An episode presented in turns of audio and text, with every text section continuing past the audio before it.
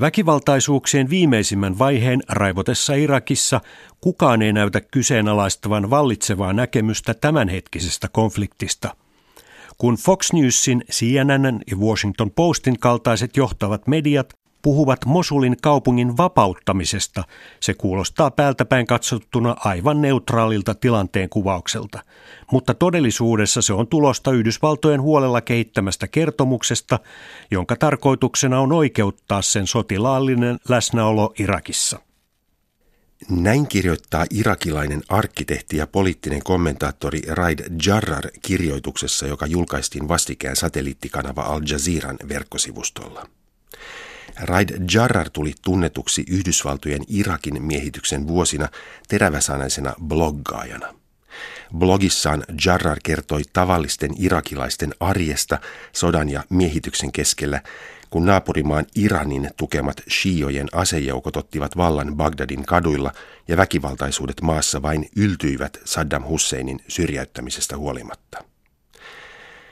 Al Jazeeran julkaisemassa kirjoituksessa Raid Jarrar arvostelee Yhdysvaltojen ja länsimaiden mediaa hyvin pelkistetystä ja pitkälti harhaanjohtavasta käsityksestä Irakin nykytilanteesta ja sen taustoista. Jarrarin mielestä ulkomaisen median vallitseva näkemys on, että Irak olisi ajautunut sunnimuslimien ja shiojen välisiin ikivanhoihin uskonnollisiin riitoihin perustuvaan sotaan, jota on käyty nykyisen Irakin alueella enemmän tai vähemmän aktiivisesti jo vuosisatojen ajan. Median luoman käsityksen mukaan kiihkoislamilainen ISIS-järjestö on vain viimeisin ilmentymä tästä pitkään jatkuneesta uskonnollis-etnisestä sodasta. Jarrarin mielestä media näyttäisi myös lähes poikkeuksetta antavan Yhdysvalloista kuvan myönteisenä väliintulijana, joka vapautti Irakin Saddam Husseinin hirmuvallasta ja pyrkii myös juuri tällä hetkellä auttamaan sen hyviä liittolaisia taistelussa tuhoisaa ISIS-järjestöä vastaan. Viime viikkojen uutiset Irakista ovat kertoneet maan toiseksi suurimman kaupungin miljoonan asukkaan Mosulin piirityksestä ja Yhdysvaltojen tukemien shia- ja kurdijoukkojen käynnissä olevasta hyökkäyksestä ISISin hallitsemaan kaupunkiin. Myös Suomessa media puhuu Mosulin taisteluista vapauttamisena. Näin kirjoittaa irakilainen bloggaaja Raid Jarrar. Vallitseva näkemys Irakin tilanteesta perustuu pitkälti Yhdysvaltojen sotaa myötäilevään propagandaan ja on monestakin syystä ongelmallinen. Irakin konfliktien syynä eivät ole uskonnolliset eroavaisuudet, eivätkä uskonnollisten ryhmien väliset ristiriidat myöskään ole ikivanhoja.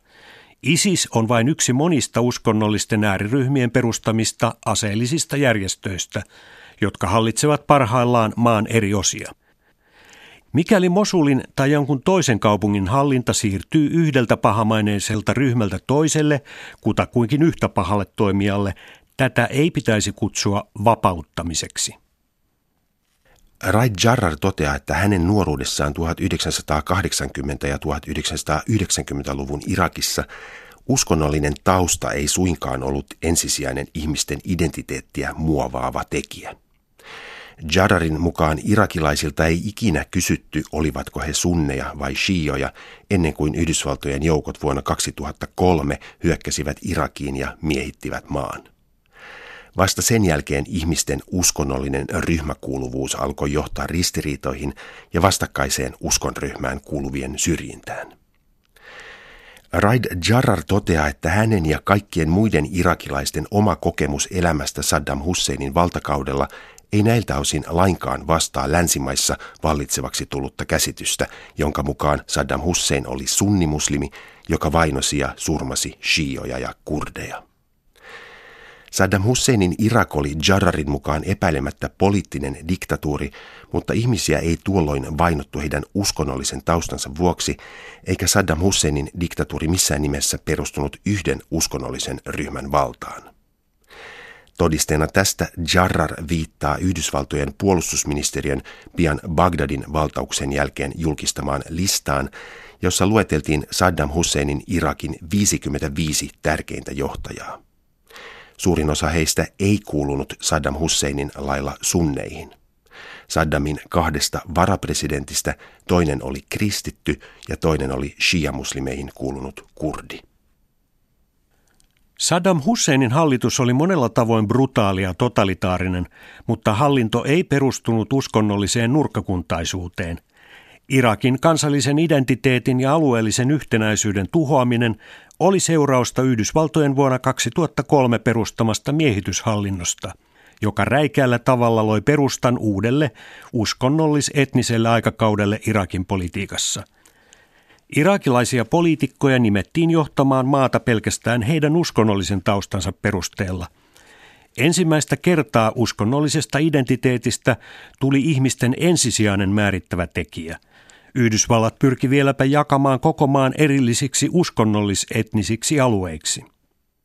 Yhdysvaltojen määräys Irakin miehityshallinnon ja maantieteellisten alueiden jakamisesta uskonnollisen tai etnisen taustan perusteella oli Raid Jarrarin mielestä vain uusi mukaelma siirtomaavallan aikaisesta hajota ja hallitse taktiikasta. Ihmisten uskonnollisen taustan korostaminen politiikassa ja valtakunnan hallinnossa oli hänen mielestään myös yksi Yhdysvaltojen tekemästä kolmesta kohtalokkaasta virheestä, jotka yhdessä johtivat Irakin yhä syvempään kriisiin ja lopulta myös ISIS-järjestön syntymiseen. Jarrarin mielestä toinen Yhdysvaltojen tekemä virhe oli Irakin kansallisen suvereniteetin tuhoaminen – Tämä johti siihen, että useat ulkopuoliset tahot alkoivat juonia Irakissa omien intressiensä mukaisesti tukien ja rahoittaen liittolaisinaan pitämiä kansanosia ja näiden poliitikkoja ja asejoukkoja. Iranin hallitus pönkitti shiojen aseellisia ryhmiä ja poliitikkoja, Saudi-Arabia ja muut Persianlahden valtiot puolestaan sunnien ääriryhmiä, ja Turkki ja Israel ovat tukeneet ja kouluttaneet Irakin kurdialueen Peshmerga-joukkoja. Jadarin mukaan yksikään näistä maista ei olisi voinut puuttua Irakin sisäisiin asioihin ilman Yhdysvaltojen Irakin miehitystä, joka itsessään oli loukkaus Irakin suvereniteettia kohtaan. Kolmas virhe, johon Yhdysvallat Jadarin mukaan syyllistyi, oli Irakin armeijan hajottaminen ja korvaaminen uskonnollis-etnisillä aseellisilla joukoilla. Nyt shioilla on omat iskujoukkonsa, sunneilla omansa, samoin kurdeilla, jesideillä, kristityillä sekä myös maallisilla irakilaisilla, Raid Jadar kirjoittaa. ISIS on hirvittävä, kauhua herättävä väkivaltainen ryhmä. Sen pelkkä olemassaolo on irakilaisille suuri onnettomuus. Ikävä kyllä ISIS ei juuri poikkea muista vastaavista sunnien, shiojen, kurdien, jesidien ja kristittyjen aseellisista ryhmistä, jotka ovat aiheuttaneet tuhoja eri puolilla maata. Viime heinäkuussa väkivaltainen aseryhmä hyökkäsi Fallujan kaupunkiin, sieppasi 900 siviiliä ja teloitti ainakin 50 ihmistä. Jotkut heistä kaulat katkomalla tai pitkällisen kidutuksen jälkeen. Ei, kyse ei ollut Isiksestä, vaan Shiojen iskuryhmästä, joka taisteli Irakin hallituksen armeijan rinnalla Yhdysvaltojen rahoituksella, Yhdysvaltojen kouluttamana ja Yhdysvaltojen toimittamilla aseilla. Raid Jarrar kertoo myös toisesta verilöylystä Irakin luoteisosassa, ei kaukana Mosulin kaupungista. Asejoukot saapuivat kylään ja surmasivat 21 siviiliä, vanhuksia, naisia ja lapsia. Todisteiden perusteella kyläläiset tapettiin teloittamalla.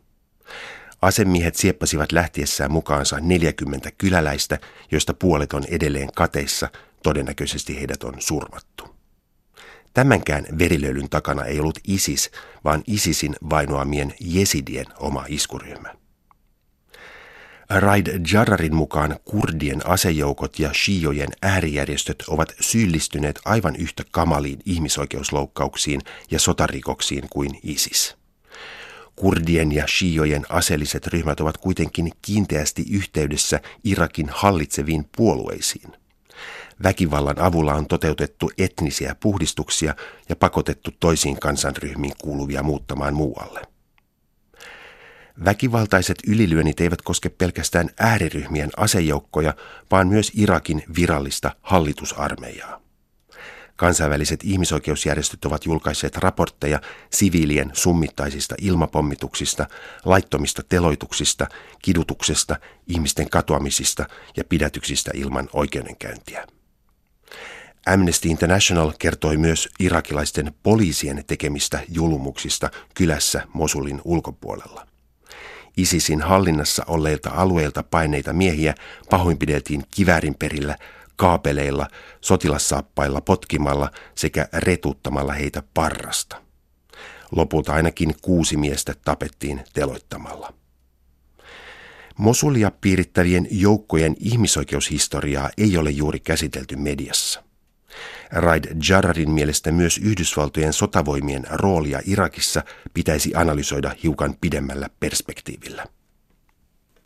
Yhdysvaltojen hallitus antaa itsestään kuvan suojelijana, joka saapuu Irakiin pelastamaan kansan diktatuurin ikeestä, pelastamaan yhden uskonnollisen ryhmän muiden uskonnollisten ryhmien kaltoinkohtelulta tai auttaakseen kansakunnan yhtenäisyyden rakentamisessa. Tämän näkemyksen mukaan väkivaltaisuudet ovat tapahtuneet Yhdysvaltojen parhaista pyrkimyksistä huolimatta, eikä juuri miehityksen vuoksi. Mutta todellisuudessa Yhdysvallat on ollut nimenomaan ongelmien syynä ja ylläpitäjänä. Yhdysvallat on pommittanut Irakia, asettanut talouspakotteita ja sekaantunut maan sisäisiin asioihin vuodesta 1991 lähtien. Raid Jarrar kirjoittaa, että toisin kuin yleisesti kuvitellaan, Yhdysvallat ei suinkaan vetäytynyt Irakista kokonaan vuonna 2011. Yhdysvalloilla on Irakissa tälläkin hetkellä yli 5000 sotilasta koulutus- ja neuvonantajatehtävissä sekä osallistumassa ilmaiskuihin. Kaiken kaikkiaan Yhdysvaltojen hallitus rahoittaa, kouluttaa ja aseistaa satoja tuhansia Irakin eri aseellisten ryhmien taistelijoita – käyttäen tähän amerikkalaisten veronmaksajien rahoja. Raid Jarrarin mielestä myös ISISin syntyhistoria voidaan selittää pitkälti Yhdysvaltojen yhä jatkuvalla läsnäololla Irakissa ja amerikkalaisten pitkään jatkuneella tuella shiojen ja kurdien aseellisille ryhmille. Irakin al-Qaida syntyi vastareaktiona Yhdysvaltojen miehitykselle ja amerikkalaissotilaiden irakilaisia kohtaan tekemille julmuksille – Myöhemmin Irakin al-Qaidasta erkaantunut ISIS kehittyi sunnien radikaaliksi vastavoimaksi shiojen iskuryhmille.